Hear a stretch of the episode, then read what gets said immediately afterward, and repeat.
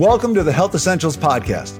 Today, we're going to talk about walking, but not your basic one foot ahead of the other type of stroll. No, no, no. We're going to look at how you can kick walking up a few notches on the physical fitness meter by adding what amounts to fancy sticks. I'm John Horton, your host and wingman as we wander into the world of Nordic walking. Our guide on this expedition is exercise specialist Ben Kuharik, one of the many experts at Cleveland Clinic who stops by our weekly podcast to offer tips to help you live a little healthier. So put on your walking shoes, double knot those laces, and let's get started on this journey with Ben.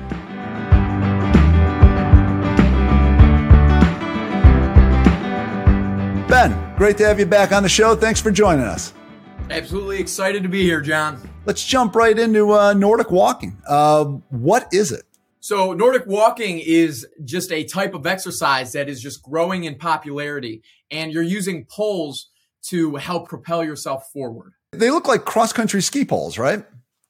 Essentially. And um, diving a little bit into the history of it, it was just basically a way in the off season when you couldn't utilize snow to kind of train uh, and keep up your endurance for cross country skiing. And now it's becoming a little thing in and of itself that people are starting to use is is it better than just regular walking? I mean, it's just something different. It uses a little bit more of your upper body in walking and kind of gets blood flowing there. It takes a little bit of the impact away from the lower body, but it does transfer a little bit more into the upper body. So some people can find a lot of benefit from that. Um, some people with like shoulder injuries, things like that, might want to avoid it. One of the big benefits of, of Nordic walking is just there, there's an increased calorie burn, right? Anywhere between 18 to 67 percent uh, more calories being burned, which is a pretty big number. And That's the a huge that, number. Absolutely. When you're utilizing muscles, your heart has to pump it to, um, you know, the targeting uh, area. In which case, when you're walking, it's almost entirely lower body. There's a little bit of upper body movement, but not a ton. But now your heart has to pump blood to lower extremities and upper extremities. So for it to go both directions like that, you're just burning a lot more calories uh, to sustain the pace. Yeah, yeah. Well, it sounds like Nordic walking is is basically it's what amounts to a like a full body workout. Yeah, it's getting uh, shoulders and back involved, especially uh, a little bit of your arms and triceps, things like that. So it can help tone those a little bit on top of the burning calories, and also you can keep a higher pace than just normal walking. So this is a way that's awesome because you're going to be walking a little bit faster and because it's less stress on your joints, um, you're able to do it for a longer period of time without accumulating as much fatigue. By, by adding in those poles and, and, and having those extra elements that are that are kind of stabilizing yourself, it takes just a little bit of stress off of those joints.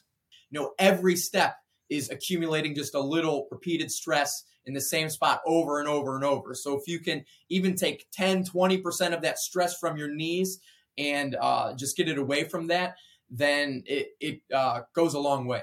Um, let's talk too about about balance. You get a little older, you start worrying a little more about maybe falling or whatever. That's kind of one of those things that can help keep you a little more stable when you're out. Yep, it helps uh, with stability big time, but also it helps with your posture because we have that forward leaning posture or the forward head posture.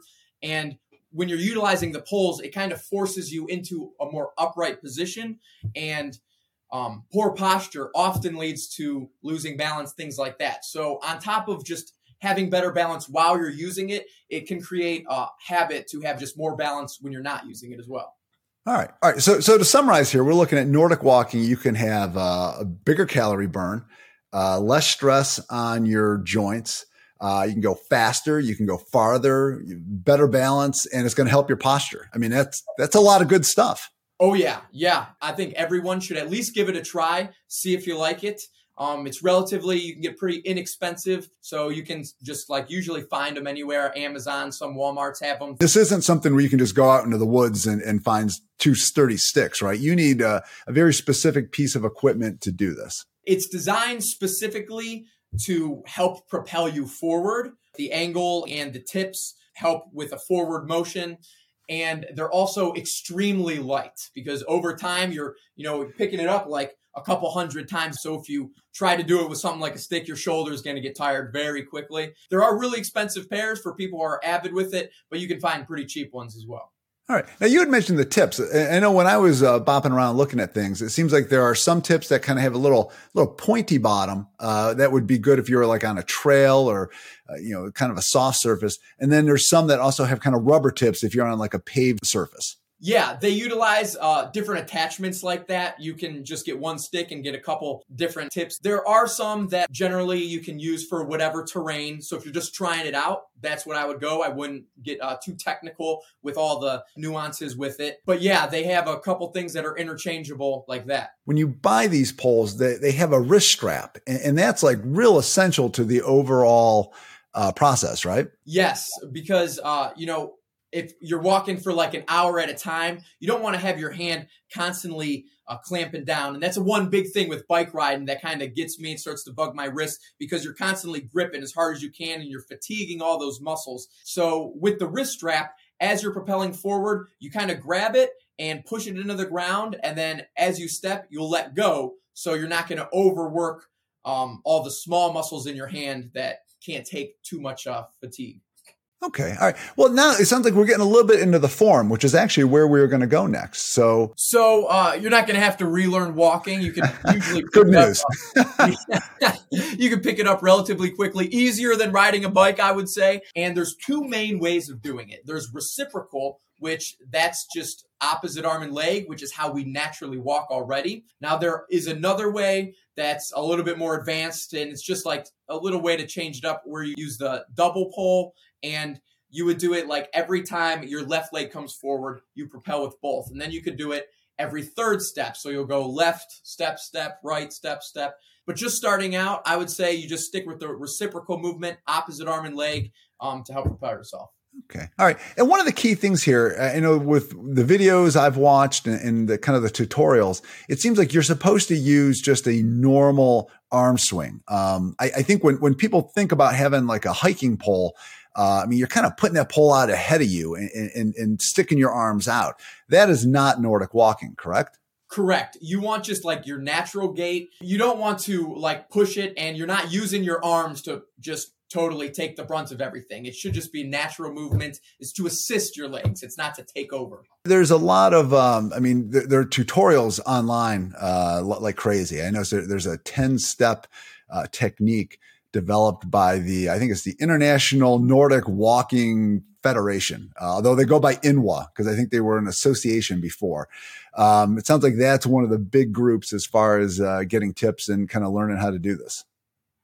Yeah. So with their 10 step program, you have to learn from a certified uh, Nordic walking coach. And you can find that actually on a website, ANWA, that's the American American Nordic Walking Association. Um, you can just go to their website and look it up, and they actually uh, everyone who's certified, it'll show kind of where they hold their practice, so you can find something near you. Um, the 10 step process is not actually like just posted somewhere that you can utilize it. However, you can just simply go to YouTube, look up a tutorial on it, and there's plenty of uh, straightforward ones that you could just get to get started. All right, fabulous. That's uh, something to go look for. So, uh, anything else that we missed? You know, I recommend everyone at least tries it. Uh, you don't have a lot to lose, and you got a lot to gain. Ben, hey, thanks as always for coming on to the show. Uh, we appreciate your time. Absolutely. Thanks for having me. So there you have it. Turning a daily walk into a Nordic walk can give you a full body, calorie burning workout. Plus, I'm guessing that those walking poles can be a great conversation starter when you meet somebody out on the trail. Till next time, be well. Thank you for listening to Health Essentials, brought to you by Cleveland Clinic and Cleveland Clinic Children's. To make sure you never miss an episode, subscribe wherever you get your podcasts or visit clevelandclinic.org slash HE podcast. This podcast is for informational purposes only and is not intended to replace the advice of your own physician.